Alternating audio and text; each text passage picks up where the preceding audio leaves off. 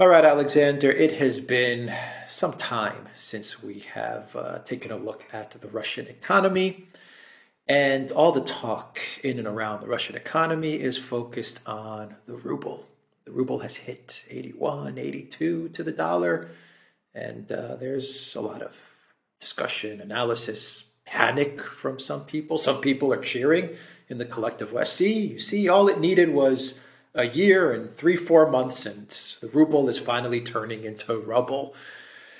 How do you see things with uh, with the ruble? I, will just tell you that when I was in Moscow in 2018, say 18, 19, I remember the ruble was at like around 80 to the dollar, and it wasn't a big deal. Actually, I think the Russian government was was very happy to have the ruble yes. at that range. Yes. Anyway, yes. it is at 81 yes. or 82 or something like that. What's what's your take on this?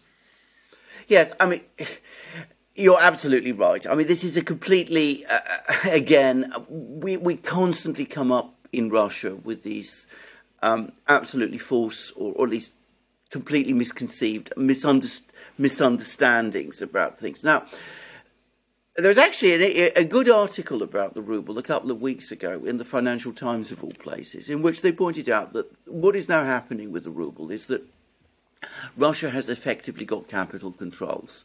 So you can't dash off in a Russian bank, convert all your rubles into dollars, and you can't have a run on the ruble like of the kind that you had briefly um, at the start of last year when you know there was the uh, February sanctions and all of those kind of things. So the ruble rate today entirely reflects trade flows. It is purely about trade flows.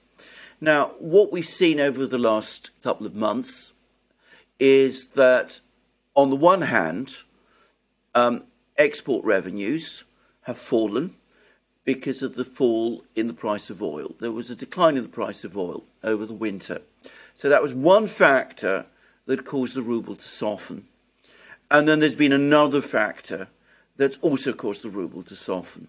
And that is, and now this is indisputable, um, the finance minister, Siluanov, was talking about this just on the eve of the Christmas New Year period, but now it's now apparently gaining strength. The other factor is a rise in imports caused by a recovery in demand and an increase in production. And most of those imports, by the way, are coming from all kinds of places now from China, from uh, the global south, from India, some still from Europe, by the way. Uh, so, the decline in the, Euro- in the ruble is doing two things. Firstly, it is insulating the budget from falls in oil prices. So, when oil prices fall, Russia is able to sell its oil um, and receive payments in foreign currencies, previously the dollar, now increasingly the Chinese RMB, the Indian rupee, those sort of currencies. And then when it converts those foreign currencies into rubles, which is what it actually spends its money on in Russia, it gets more rubles for the amount of foreign currency it earns through its oil price sales than it might otherwise do if the ruble had remained if the ruble had been remained strong. So since that money eventually flows to the budget, that protects the Russian budget and it keeps the Russian economy in total liquid. So some economists some refer to this as a dirty float. In other words, Russia just allowing the ruble to go up and down in terms of oil price flows. And of course, in terms of imports, again, since imports have to be paid for in foreign currencies, rupees, RMB, and the rest, again, you have to sell rubles buy those currencies in order to buy those products. Again, the Russian central bank and the Russian government would rather the ruble fell in that kind of situation, making some of those imports more pricey, because what it wants to do is encourage domestic production. So at the same time, it provides some degree of protection for the domestic Russian economy, which the Russians are very, very keen to see uh, um, expanding. And it, it, it works. It, it does have precisely that sort of effect. Now, oil prices are strengthening. OPEC Plus has cut oil production. There's talk about oil prices rising to $100 a barrel by the end of this year. If that happens, then over the second half of the year, we will see the ruble strengthen again. And that's what the Russian finance ministry is predicting. So, this ruble story, it is, as I said, a misunderstanding. It is not a crisis. It is simply the Russian government operating a floating exchange rate, giving itself the flexibility that gives. And that's been something the Russians have been doing ever since the autumn of 2014. This is absolutely standard. There is absolutely nothing unusual about it. There is a lot of economic news coming out of Russia now. Inflation is below 4% on an annualized basis. Um, it's funny how people you know talk about the rate of the ruble and they're not looking at prices inside Russia itself, which is really, you know, as far as what Russians are concerned, that's what really matters. So prices are now below 4%, rising at an annualized level below 4%. Remember, um, interest rates are above that. I believe that they're either at 7.5 or 8.5%. So if you keep your money in the bank, you are getting more, you're getting more money your, your, your rubles are strengthening. You're getting more rubles than prices are rising. So actually, monetary conditions in Russia are actually quite tight at the moment. Um, there's more indications now that after a sort of slow period at the start of the year, industrial production is rising again. Demand is rising because real wages and real incomes are rising. There's more disposable uh, earnings. That's one of the reasons, as I said, why the ruble has softened. There is one thing that is something of a mystery to me and which I don't fully understand, and that is this, which is that if you remember back in January, there was again a lot of excitement because in January the Russian government ran a budget deficit of $25 billion. Then in February, the Russian government ran a budget deficit of $10 billion. Now, they're saying that for the entirety of the first quarter, the budget deficit came to $29 billion, which would imply mathematically that there must have been a surplus, a budget surplus in March.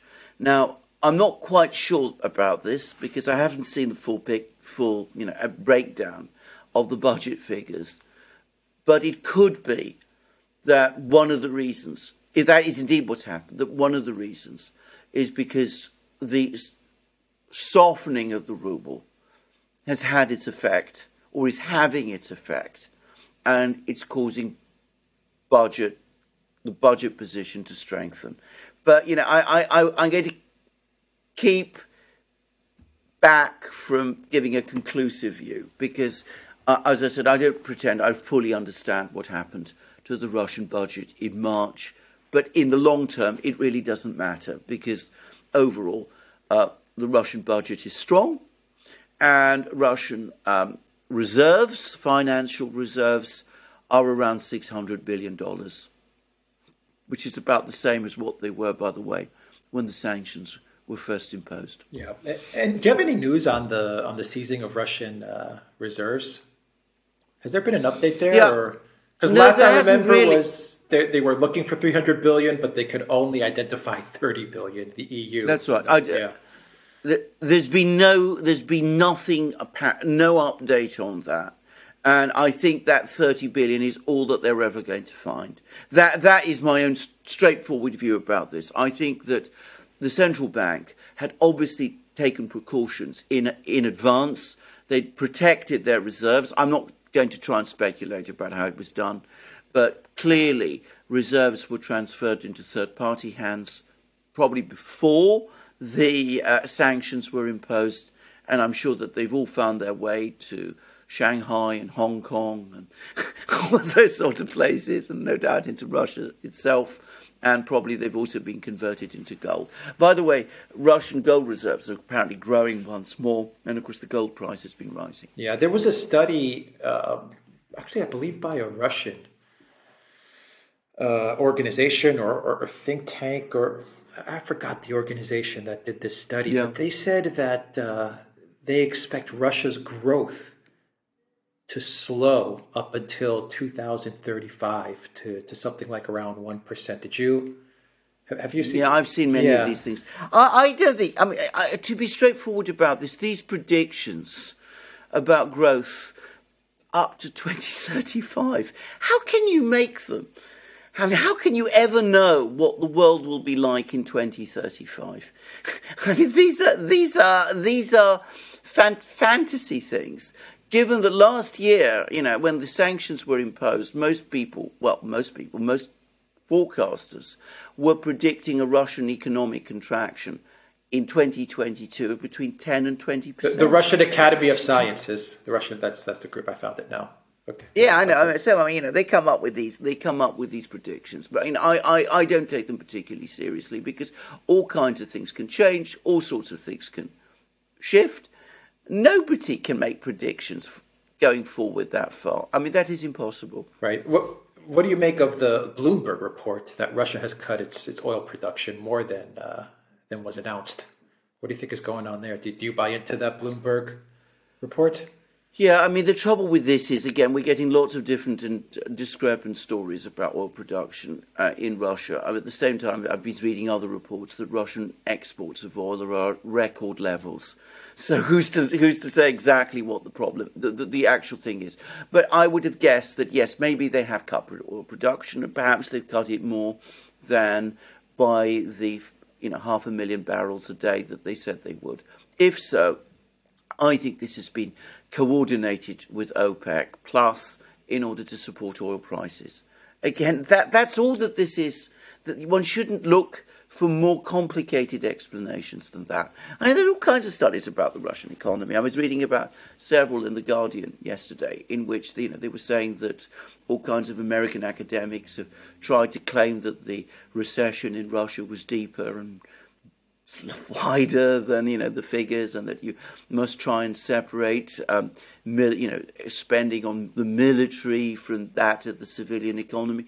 I don't think we have anything like enough data to justify those sorts of claims. And uh, you know, I, I think that given how little data we have, even about the rates of military production, trying to assess what's going on in the civilian economy is misconceived. All we have are what the Russians themselves tell us, and they are talking about an industrial recovery, a return in demand, and abundant supplies in the shops. And every anecdotal account that we're getting from Russia is telling us the same thing. If there'd been a collapse in, eh, collapse in production, or even a fall in production for civilian goods, at the same time that there's been a decline in imports, in conditions of improving demand, you would be expecting you'd be expecting inflation to rise. In fact, it's falling. Yeah. How, how, do you explain then that the that the U.S. or, or why is the U.S. sending out these sanctions specialists to travel around the world now to enforce the sanctions? I mean, it sounds to me like I mean, I'm very confident this the sanctions have failed. Russia yeah. appears to be in the clear. It's managed to weather the sanctions storm. It's moved away from, from the Western economic financial architecture, and it's it's charting its own course now. Yes.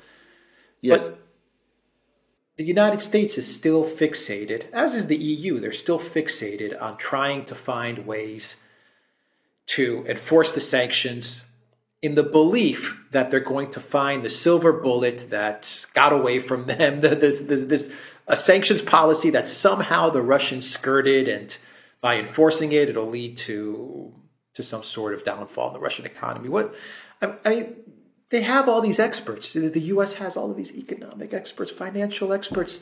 they must know what, what you're saying as well. That look, it's the sanctions failed, the economic war failed. Russia's yeah. In the clear for the most part. It's it, it's Yeah. out of the it's out of the woods. So why are they wasting their time by sending these experts around to, to talk to countries and to try and close up the loopholes or figure out ways that they can toughen the sanctions in the belief that they might have missed something. We, we missed that that something in, in trade with Turkey that allowed the Russians to to to to, uh, to avoid sanctions collapse. It, it doesn't Yes, make sense. I mean, it doesn't make any kind of sense. And can I just say, I mean, in terms of trying to isolate the Russian economy, I mean, that has collapsed completely. I mean, if China will maintain its trade with, with Russia, which is what Xi Jinping's trip to Moscow was all about, and if India is going to maintain its trade with Russia, which is what, you know, uh, we've seen with India, and if ja- Japan is going to go on buying oil from Russia above the price cap, as they've also said, then you know you can go around to all these little countries. Well, not Turkey's not a little country, but you know, other countries, and it's not going to make any difference. But psychologically, if you're in Washington and you believe that you know you are the master of the universe or should be, then to admit that your sanctions blunderbuss, your your big gun, has misfired, is impossible. So if the sanctions are not working, it has to be because somebody somewhere in the West, because these are primarily in the West that it's happening, somebody somewhere is evading them. So you're going to sort of send people around the world, primarily to Europe, but also to Malaysia, to Singapore, to wherever, trying to get them, threaten them to enforce and apply these sanctions. And you're going to lose goodwill, you're going to anger an awful lot of people by doing it. But that's all you can do because otherwise, admitting to yourself that this has failed is to admit that you are not the master of the universe anymore. And that is something that the United States cannot bring itself to do. By the way, I heard all of this happen way back in 2014. A friend of mine who was in Singapore at the time, this is back in 2014, mind, 2015, said that, you know, at that time already they were getting delegations from the Treasury, the, the Treasury Department, telling them that they had to enforce the sanctions in Singapore. And the Singaporeans shrugged their shoulders and they said, look, we're not going to allow the Russians to circumvent the, the sanctions in Singapore, your sanctions, but we're not going to apply any sanctions of our own. So there's nothing new about this. All right. Okay, we will leave it there. The Duran.locals.com. We are on Rumble, Odysee, BitChute, and Telegram and go to the Duran shop, 10% off. Use the code. Good day. Take care.